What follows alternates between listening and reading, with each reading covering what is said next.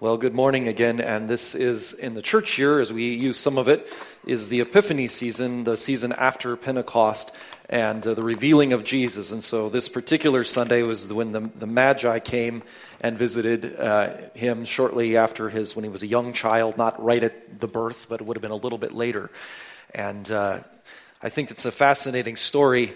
And before I get into my, my message here about the Epiphany season, in some years I've talked about the Magi, but the Magi were most likely from what is we would call today Iran and they, or Persian, and uh, these Persians came and they were probably uh, Zoroastrian priests or Zoroastrian uh, wise men or functionaries within that religion. And that religion was one of the first monotheistic one God religions uh, that developed and uh, along alongside Judaism. And so it's very interesting to me, anyway. I find this Epiphany Sunday unique that God uses their earnest search for truth of these Iranian Zoroastrian priests or wise men or magi or magoi, these, these, some would translate it magician later on, but it was wise men or part of the, the priesthood or the ruling class within Zoroastrianism, that he used their honest pursuit of truth to bring them to Jesus. And that gives me great hope in a world where we often wrestle with what does it mean to share Jesus and does Jesus' exclusive claims on all people everywhere, is God working anywhere else? He works in his church most visibly, but he's also at work by the Holy Spirit everywhere when people are earnestly seeking truth.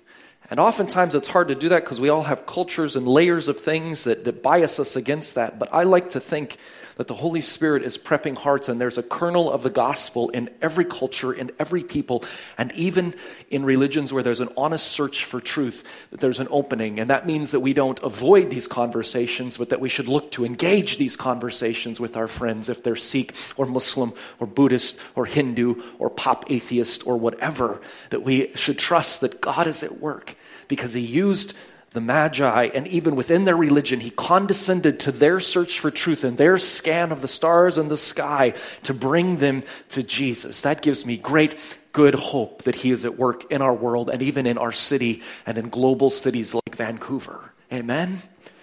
I don't know, there's something about the story of the Magi that just gets me. That the first worshipers, and they weren't full converts, obviously, because Jesus was just a baby, but the first people who worship him as a king and as a Lord are these Iranian Zoroastrians coming to Jesus. That just blows my mind.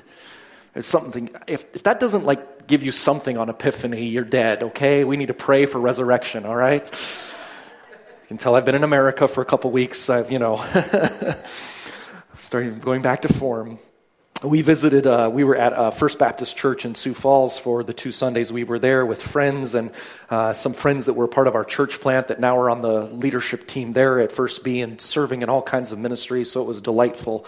And uh, they were, it's the American Baptist denomination, which is kind of similar to NAB, but it was, the building is right next to the old seminary that was the NAB seminary building before they sold it. So there was always lots of history between those two places, First B and the NAB seminary. Well, this morning, I feel like I'm ringing a little bit. If you can clean that up, that would be marvelous without making my voice go all wonky. And uh, if I need to use a handheld, let me know. Can you guys hear me okay in the back? Yeah?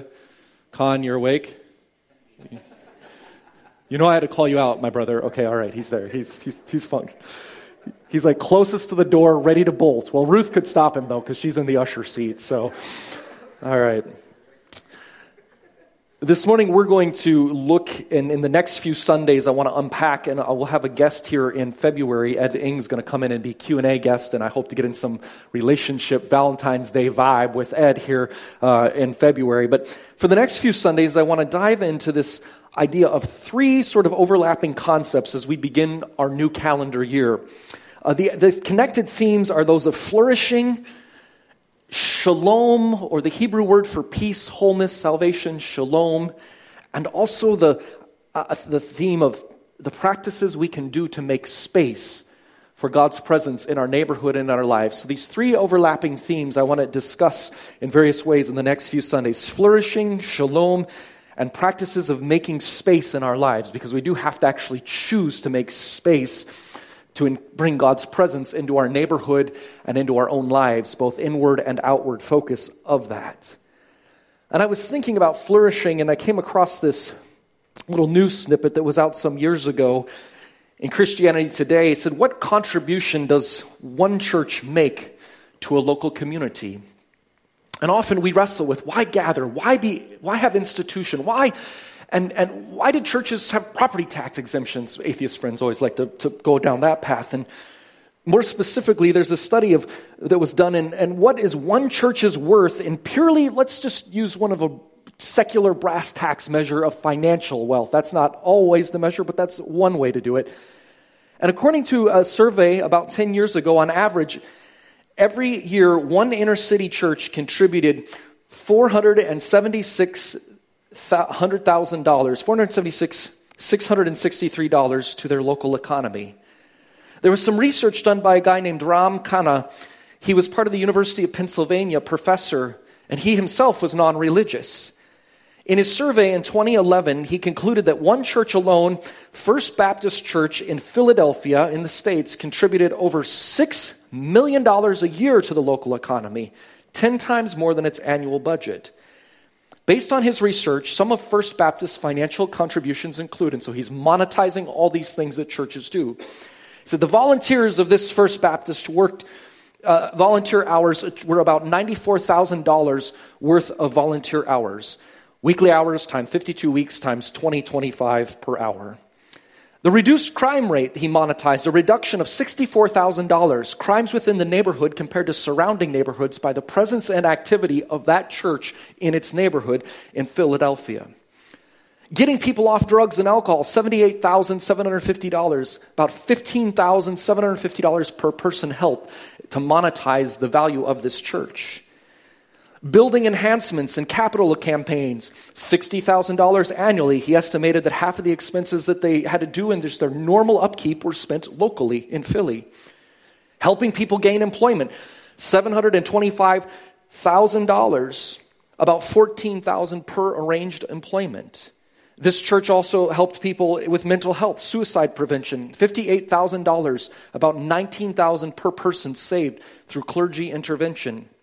Divorces prevented. $22,500, about $900 per couple, pouring into. The church is one of the few places that is for your marriage and covenant relationship, beyond contract, covenant.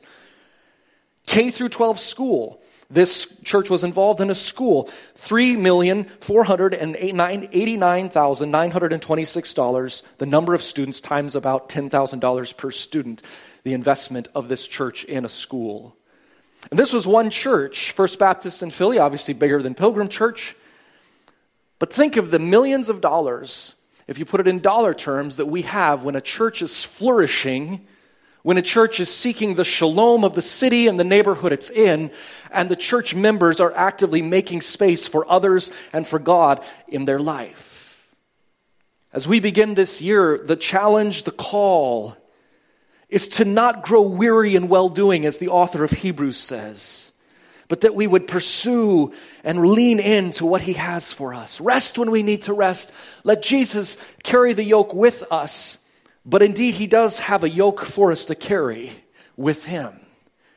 So I want to pray this morning. I want to look at two scripture passages and just talk a little more about flourishing today. I'm so glad you're here with us today. Welcome to Pilgrim. Let's pray. Lord, thank you for what you're doing in this church. Thank you that you are the God of the living and the dead, resurrection and the life to come. And Lord, where we have lost hope in our lives as individuals, prophetically breathe new life into us today by the foolishness of preaching, the proclamation that Jesus is Lord, Caesar is not. There's another thing that's working in this world. And Lord, I pray that you'd use me. I'm a saint and sinner in process like everyone here, leading in by your grace. And Lord, take your word and make it come alive today. Or as you said through Paul to Timothy, the breathing of the Spirit, the inspiration of the Spirit through the word, do that in this place. We know that knowledge alone does not transform, for there are many people that know the Bible backwards and forwards in all the languages. And yet do not have a living relationship with you. So we come here today before your word, knowing that knowledge in and of itself will not transform us, but engagement with it and yielding to it and to your spirit and community, that will bring life change. And so, Holy Spirit, come and breathe in this place through the word, through the worship, through the people, through the saints, the sinners, the questioners, the skeptics, the believers, Lord, do it all. In Jesus' name we pray. Amen and amen. Amen. Did I tell you I'm glad to be back in Vancouver and not the frozen tundra of South Dakota? yeah, okay, all right. Uh, I want to remind you of our vision statement, then read these two passages. The vision statement of this church that we are learning to lean into is says this. It says, We exist, and you have to listen carefully because I got back on Thursday, so we don't have all the stuff on the screen or the inserts. So just Turn on your listening ears, turn up your hearing aid that works, whatever you need to do. We exist to love our city, to invite our neighbors to flourish by rooting our lives or rooting our lives in the outrageous love and life of Jesus. I'm going to say that one more time. We exist first Sunday of the new calendar year in January, we exist at Pilgrim Church to love our city, to invite our neighbors to flourish by rooting our lives in the outrageous love and life of Jesus. If we're to pull out some key words there, there's love, there's invite, there's flourish, there's root, and there's Jesus bringing it all together at the core and the beginning and all of it. And so today I want to explore a passage that relates to the vision and unpack that a little bit. And so we're going to read from Jeremiah chapter 29. And for those of you that need a break, now's the time to stand and stretch. Stand with me if you're able to do so. Please stand. It, it requires bending your knees and using these muscles. And boy, I've got holiday insulation going on too. That's what South Dakota does to you.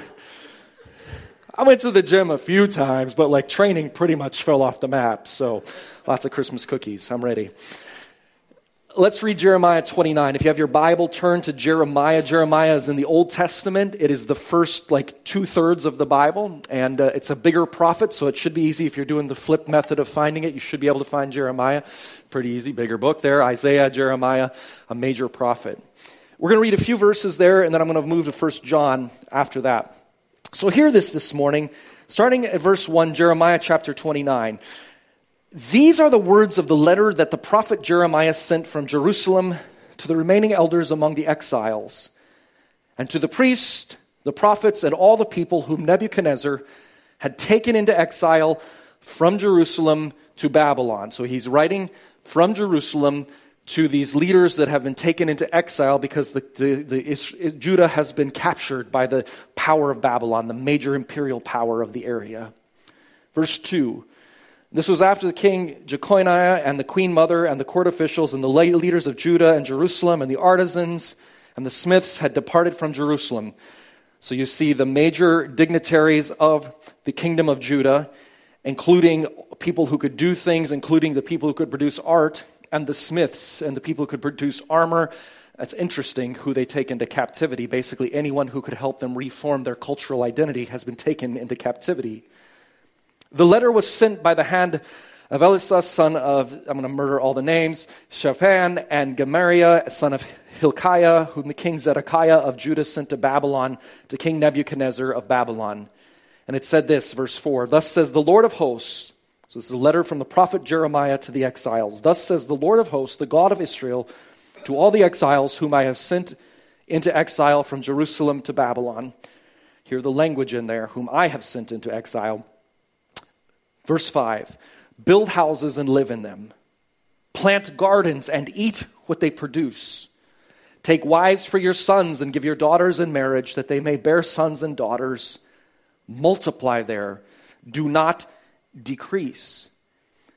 And here in verse 7 but seek the welfare, we might say the shalom in fact, it is the same word as shalom, or the peace of the city where I have sent you into exile, and pray to the Lord on its behalf. For in its flourishing welfare, shalom, you will find your flourishing welfare, shalom. For thus says the Lord of hosts, the God of Israel, do not let the prophets, do not let the prophets and the diviners who are among you deceive you And do not listen to the dreams that they dream, for it is a lie that they are prophesying to you in my name. I did not send them, says the Lord. Let's pray, and then we'll look at the last verse. Again, we prayed once, but Lord, move your word in this house. Do your work in Jesus' name. Amen. You can be seated. The themes we want to explore quickly this morning, and then we have communion, so I'm going to make it quicker than usual. Flourishing, shalom or peace, and practices of making space. I want to unpack this idea of making space in order that we might flourish and be people who invite and have the sense that we have something to offer that our city desperately needs, our neighbors, our friends, the people that we've ignored or overlooked or given up on in our lives. Perhaps the majority of Vancouver that feels that we live in this beautiful place, this is sort of a vacation city. I remember a pastor friend uh, talking to here who's moved to a city in the States said he wanted to go someplace where he could make a bigger impact, where there was more things happening, because Vancouver, people are kind of checked out a little bit. We have something we have to acknowledge in our city and in our own lives. That our cultural tug here of what it means to be a Vancouverite pulls us towards sort of apathy, pulls us towards sort of a narcissism, a, an inward consumption. And so, as believers, we have a challenge in our own hearts and then also to invite others that they are destined for more. That this is not just a good place to park your money if you're fleeing a bad regime. This is not just a good place to go skiing or to see the mountains or to hug the tree, but that indeed you're created for more than that. All of those things are, can be good gifts. Well, some of them are good gifts. Uh, well, we don't talk about housing in Vancouver. That's not necessarily a good gift. But anyway, but there's more than that that those things become disordered idols out of place. That in order to flourish, we need to learn to make space to clear out the clutter in our lives and to begin to do that with the values and the vision that God has for us as revealed in Jesus Christ. Jeremiah 29 is a fascinating passage. In fact, throughout most of the book of Jeremiah, the word peace is used negatively until we get to Jeremiah 29, verse 7, which is part of our vision statement as well as a local church. Peace is used as something that is false, something that is being promised by false prophets, but is not true. Let me give you a little more about the background here. The fall of the last kingdom of ancient Israel, the kingdom of Judah, had occurred in 597 BC or BCE before Christ, before Common Era, however you want to measure it, 597 BC. The elite are carried off into exile. The religious leaders, the rulers, most of the priesthood, the artisans, the people who could make weapons of war and work with metal, they are carried off into Babylon from the land that God had said to David, this is, this is the land that I give you to build on. Their whole religious system was being rocked by this experience of the final fall of the last kingdom of ancient Israel. It's almost, for some people anyway, we can debate this, but in North America, this de-Christianization, or at least the, the veneer of Christianization for some people, is like this exile experience. Some of us who are more Anabaptist would argue that much of what was called Christianity was never Christianity because if it required the sword and the laws of the state and not the power of the Holy Spirit, it was a civil religion version, not the real thing. But that's a sermon for another day. But this sense of loss of place and land has happened to them. The final stone of the kingdom, the, the Davidic kingdom, as they understood it in the political terms that, of power and resource and self uh, control and autonomy over the region. They've lost that. And so they have this battle that they have in their hearts and minds. We come across should they submit to the kingdom of Babylon particularly those that are still back in Jerusalem and those that are now in Babylon, or should they try to rebel? Or should those that are back that didn't get in exile, should they try to align with Egypt? Should they try to align with other smaller nations? If we can get a big enough coalition together, we can overthrow the Babylonians. Jeremiah is dealing with those folks back in Jerusalem while writing the other folks that are now in the capital of Babylon. Should the people in Babylon sit there and believe that we're only going to be here a short time because Jerusalem, we're going to recapture it. We're going to take it back over for Jesus. We're going to get the right politicians in office. We're going to overthrow the, that evil, well, pick whichever evil prime minister you want to call evil. I don't want to name anybody's name. Uh, we're going to overthrow that awful party, that godless rule. We're going to, we're going to come, so we're only going to be in Babylon for a short amount of time. If you're going to get married, hold the phone on that. If you were trying to have a family, hold the phone on that. If you were going to try to invest in land and vineyards and do gardens, which take time, don't do any of that. We're just going to wait because we're going to go back. And Jeremiah writes them. It's both pastoral and prophetic, kind of like me. you can throw the tomatoes later. I'm so glad I'm in Canada, not the. Okay. like I said, in some of the churches I became a Christian in, there, was a lot of talk back, and I know that annoys some of you uh, more proper Baptists, but I said there's other kinds of Baptists in the States, but in Pentecostal church, somebody say, Jesus help him. That would be one of those Jesus help him moments. Um, but only a few people, never the whole congregation. There's always loud people and quiet people in most churches. But so the false prophets were telling them, "Oh, it's only going to be a short time, maybe two years, and you'll go back." Everything's going to go back to the way it was. We're going to have a good Judean king on the throne again. We're going to go back to the land. We're going to worship again at the temple, which they couldn't do normal temple sacrifice because things were now in disarray. Eventually, those temples destroyed. But we're going to go, everything's going to be fine. We're going to go back to the good old days when Pilgrim Baptist was first planted in 1965, where everyone loved Jesus and everyone sang off the same songbook page, and we didn't have words off the wall, and we had uh, this and that, and we had the other thing. We're going to go back to 10 years ago here at Pilgrim when it was just the glory days. Or we're going to go back to five years ago or, or 15 years ago. Oh, things are just going to be wonderful, but life has changed. And the word of the Lord comes to the prophet Jeremiah to saying, There always are these false prophets which keep telling you everything's just going to go back. This nostalgic yearning. I have it. I remember days in my whole church life where there were moves of the Spirit of God. Before the distraction of social media and our screens, and there was a sense where people would willingly spend time marinating and listening and praying and arguing with the Lord. I don't know what that looks like in our generation, but you can't go back. Look at your neighbor and say, You can't go back. That was weak. Play with me just a little bit. You don't have to, but you can't go back. Say it to your other neighbor, You can't go back. False prophets say we can go back to that perfect time, whatever it is, and you know it wasn't actually perfect. There was a lot of sinfulness and bad things going on, but our memory skews it Unless it was highly traumatic, our memory skews to remember the good so we can go on in life. The false prophets are beating the drums of nationalism. And so, this word peace or shalom, the prophet Jeremiah, throughout most of this book, is saying they are false prophets promising false peace. You will not flourish if you listen to the voice that says, if we can just sing the hymns like we used to sing them, if we just had a few more young families in this church, if we just, if we just, if we just, always based on this sense of going back to a time of nostalgia, which is a warped memory. But thank God for prophets in our midst who stand up and say, Your memory's deceiving you. You can't go back. That's not how the creation works. Because sometimes we have to hear that hard word in order to then receive the prophetic word of new life and new hope. You say you can't go back to where you came from. You have to live now fully present and lean into the future of what we call eschatological end times hope of God is at work and He is eventually going to reveal the fullness of justice and love and truth. We lean into the future, not into the past in this way.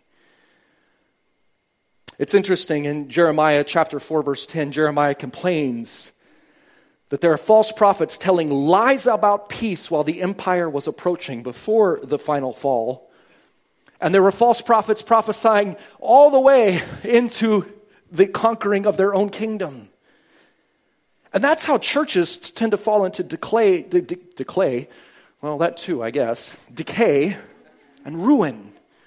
That's how in our spiritual lives we we say, oh, it's fine, it's fine, it's fine, and we stop tending the garden that God has given us. We stop tending the things of the Spirit. We, we, say, we let other distractions press in, and soon that space that we had made for God is now overgrown and gone. And, and the false prophets say, oh, it's okay, it's okay, it's okay. And Jeremiah says, they keep prophesying false peace. The empire is approaching, you must change. In Jeremiah 6:14, again, he says this, the word of the Lord about false prophets. He says, They dress the wounds of my people as though it were not serious. This is the Old Testament version of putting a band aid on a bullet hole. They prophesy peace, peace when there is, excuse me, no peace. by the time the people are exiled, we have this true word about real peace in Jeremiah 29 from a true prophet. He sends a letter to those in exile and he calls on God's people to be faithful instead of seeking the overthrow of their enemy. Work for shalom, wholeness, salvation, peace. Shalom in their relationships with each other, shalom in their city. We are to seek God's wholeness in our lives through our church, in our city, and in our innermost being. And the path to peace is often, ironically, through the warfare of the Spirit, but as Paul says, not against flesh and blood. I think sometimes we fight the wrong battles because we hear these sort of false prophetic words. Remember the Sadducees and the Pharisees during Jesus' time, the religious laymen's club, holiness clubs of the day, believed that the same issue that we see here they believed if we could take the holiness codes that were for the building of the ancient temple of Israel and we expanded that so everyone followed them in all of the land of Israel, like the physical land, then God will be forced to move his hand and overthrow the Romans. And they're so irritated with Jesus because he's like, that ain't it, folks. God's not looking for the holiness codes of the temple to be expanded to all of Israel. He's looking to do something new, and he's doing it in me, the person of Jesus, he tells them. But they miss Jesus because they get so fixated on this idea of external holiness that they can't receive the true holiness that comes from the indwelling spirit of Jesus Christ. We can be distracted. Words that seem like they're right, they seem like they're pre- preaching the right thing about holiness, but they miss the point that we are changed by a living relationship with a living God demonstrated in community and by works that flow out of His grace in our lives. But sometimes we get so fixated on trying to, to deal with the outside, the rules, the list, that we realize the list was only to point us to something greater, who is Jesus, who writes the law of love in our hearts. I know that's a deep word, but just let that marinate for a moment. God calls on the people to be faithful to Him, to worship Him, and to not sit there and try to micromanage all of these external things of the empire of Babylon. They can't go back to the way it was. God will do a new thing and He will give them a place to be. But for this season, this 70 years, Jeremiah tells them, this is how it is. So let's unpack it a little more and, and then we'll land it with some application. Flourishing requires God's people to release their false peace. I've already said this, but let me restate it. Flourishing requires God's people to release their sense of false peace that we cling after, usually based on nostalgia and memory, and instead enter into the community as partners with God with other believers and with those that are far from God, making space for God's presence in the current community.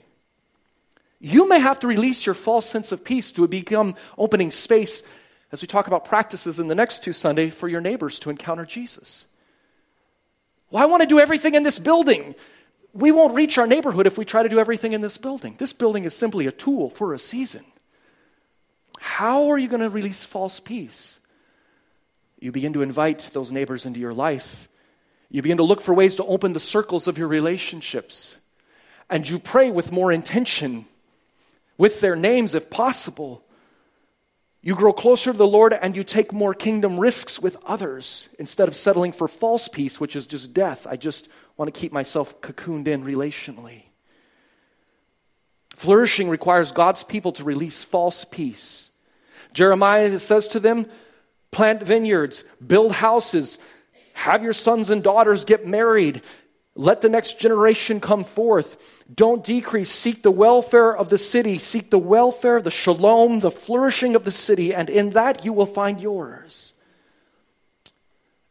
One bishop in the Church of England said this The church is the only organization, it's old language, but I'm going to slightly modernize it the only organization which exists for the benefit of the non member. False peace says we exist for us. It's for us.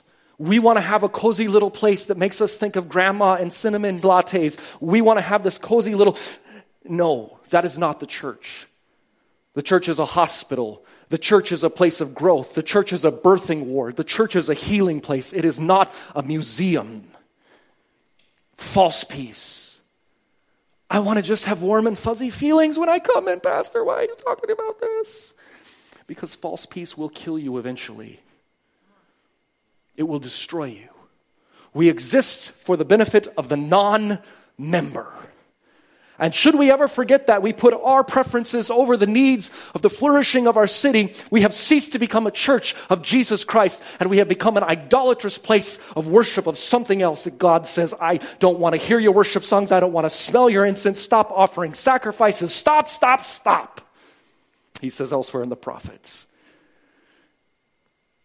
False peace. We have to release it in the new year. Maybe Pilgrim has been brought to this place and many churches in North America to a place of disempowerment and exile because God is in it to clarify, to bring renewal and revival, to reshape us, to reach new people for Jesus because we were so self absorbed, he had to smash the church in North America in order for it to become a church of Jesus once again. That would be the word of Jeremiah. You're not going back. But if you're willing to seek the shalom of Jesus in the new season, what is ahead is greater and different than what we had in the past. But if you keep hanging on, it's just death. Maybe God has brought us to this point because what He has for us in the future, aligned with His will and His ways, is so much greater. Some of you may be angry when I say that good. That means that the Holy Spirit is putting a finger right on something in your heart and mind that absolutely needs to be changed. And you have a choice. You can get mad at them, you can shoot the messenger, or you can go to the Lord. Churches that shoot the messenger generally go down a death spiral and don't come back. But will we change? You're awfully quiet this morning. I, I, okay, I'll move on. Second thing I just want to say, first one again was flourishing, release our false peace. What is the false peace you're clinging on to, beloved, in your life, in your relationships in this church? Release it and open space for the presence of the Lord. Second thing flourishing requires, as these are intimately connected, requires honesty about where we are and who we are. You're in Babylon. King Nebuchadnezzar is not coming off the throne. You need to change your perspective. You will be faithful to the Lord, but you need to get honest. Our desires need to be reformed. Remember, our desires can be shaped, whether you're talking about love and sexuality in your body or you're talking about your desires about worship and how a church is structured and how we are do life together desires can be changed this is part of the gospel of Jesus. You're not locked in. You're not locked in. Whatever genetics or nurture or city or whatever your culture has said, you can become more. They are not locked in. Desires can be shaped. Habits can reform desires and what you love begins to change. And so we have to be honest about where we're at and what we want to see different in our lives in the new year. Desires often drive us to become just like those around us. Too many churches compromise in the way of we become just like Babylon. We take on King Nebuchadnezzar's religion. We take on the whole thing. And this is not what Jeremiah is saying, mind you. He's saying, Seek the flourishing and the welfare while you are also faithful to me. So you understand there's still the ultimate king of the universe is not Nebuchadnezzar, nor was it the last king of Judah, but it is the Lord, Yahweh, or who we would declare as Jesus now. What desires this year do you need to ask the Spirit of Jesus to reshape in you for 2019? What desires are driving you away from the shalom, the peace of God in your heart and mind and in our community? What desires do you need to lay down before the Lord on the spiritual altar and say, God, I release this work in my life? What desire is that? It may be something sinful, it may be something broken, it may be something that's good but the wrong season. What do you need to lay down? Flourishing requires honesty.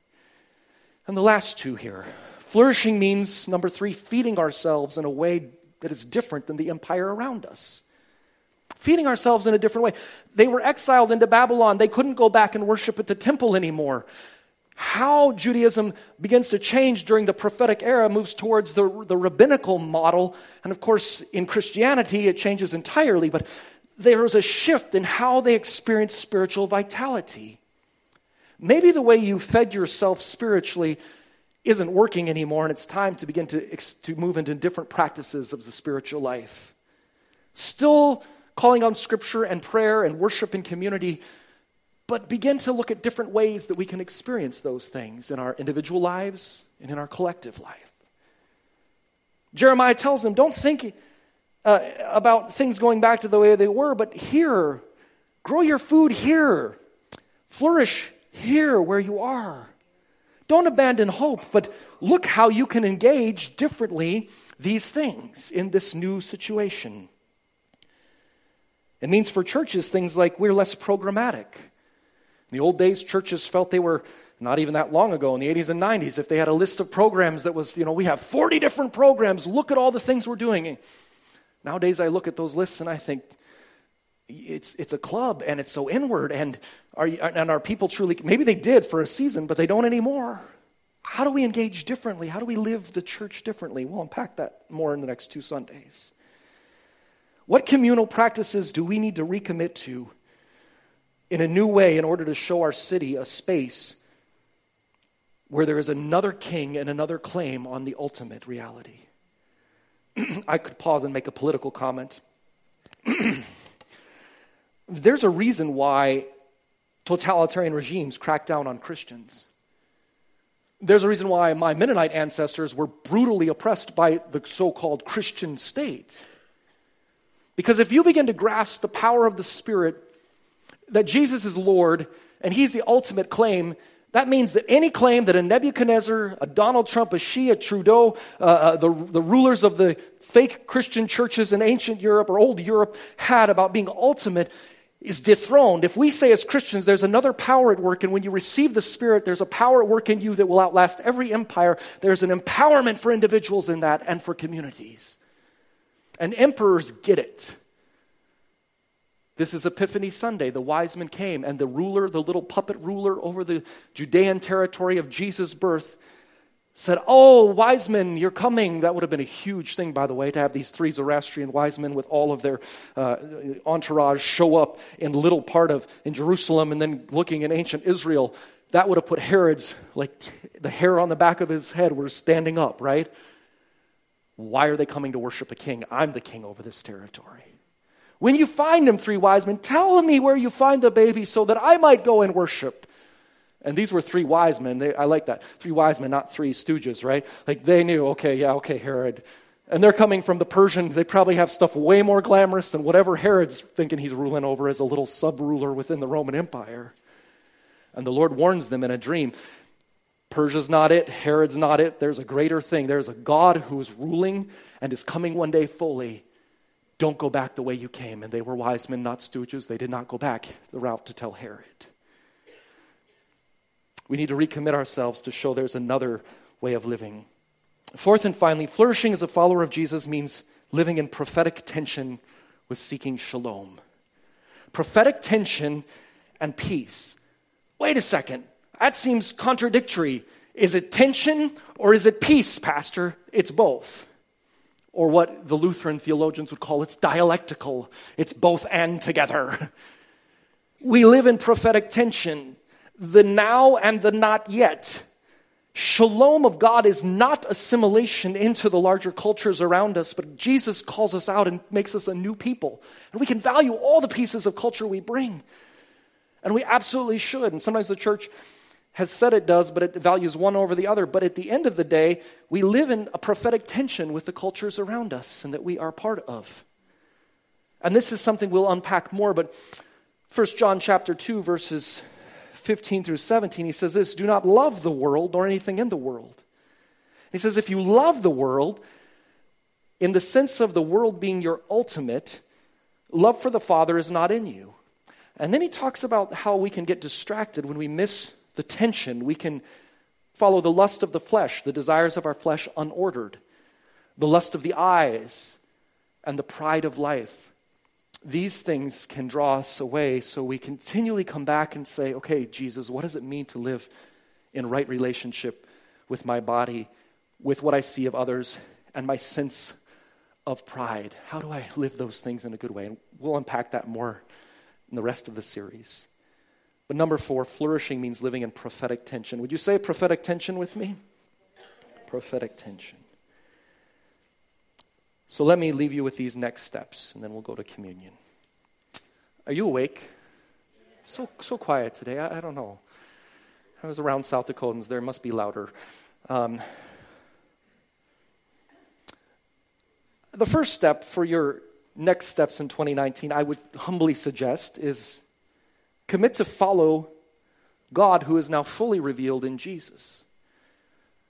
I'm not going to try to convince you. I'm just going to proclaim to you this morning that Jesus is Lord. Caesar is not. The kingdoms of this world claim that they're ultimate, but they're not. They're penultimate to the ultimacy of Jesus. If you receive Jesus in his spirit, something greater is working in you than is in the world. And if you're going to flourish out there, you need Him inside of you wherever you go. That Jesus is Lord wherever you are, that you're a roaming ambassador, a walking piece of the kingdom of God. But you've got to have His Spirit in you, otherwise, you will simply be assimilated into Babylon. Instead of blessing Babylon, Babylon will crush you and assimilate you into its claims of lordship. I think the other thing to say, that one is commit to following Jesus. If you're not, you can do that this morning. The second thing I would say is stop seeking false peace. Some of you want false peace instead of sort of the shalom of God and the prophetic tension. You want peace that's simply assimilation to the world around you. False peace in not confronting sins and desires in your heart that need to be confronted. False peace. False peace with fake relationships. God wants us to go deeper in relationship in this church and our neighborhood and false peace in chasing yesterday's warm, nostalgic memories, causing us to ignore being fully present in today and the future of God in our midst. God works in our experiences of exile and loss, and yet He calls us to be a covenant community, and He will build His church. Hear the words of Jeremiah the prophet. But seek the welfare of the city where I have sent you into exile and pray to the Lord on its behalf. For in its welfare you will find your welfare. Thus says the Lord God of hosts, the God of Abraham, Isaac, and Jacob, Yahweh fully revealed in Jesus, Yeshua, the Messiah, the God who claims us all. Would you stand with me and we're going to pray Oh, yeah, we'll, we might have to sit again, but that's okay. I don't know if we have a roaming musician for communion, but now would be the time, musician, to, to uh, man your battle stations for the Lord. Father, thank you that you are at work in this church and this people. And you call us into flourishing and to seeking shalom and to be people who make space for your presence in our lives, in our neighborhoods, in our families and friendships. We have desires that are disordered and need to be reordered in your love. We have often bought the lies of the world that it is what it is, and in fact, there is something else going on, more beautiful and wonderful than we can possibly imagine.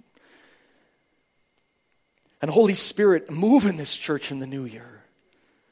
We want to see new people come to know you and connect with you. We want to be a blessing to our neighborhoods. We want people to hear the music of the other kingdom, Lord. And God, we know there's thousands of neighbors around us here in Sunset and South Van and our greater cities, wherever we come from, that need to know your love, but have been dulled to sleep. But let us not follow them in their path of being numbed but let us be awakened to what you have for us, individually, communally, for the sake of the world and your kingdom. In Jesus' name, amen.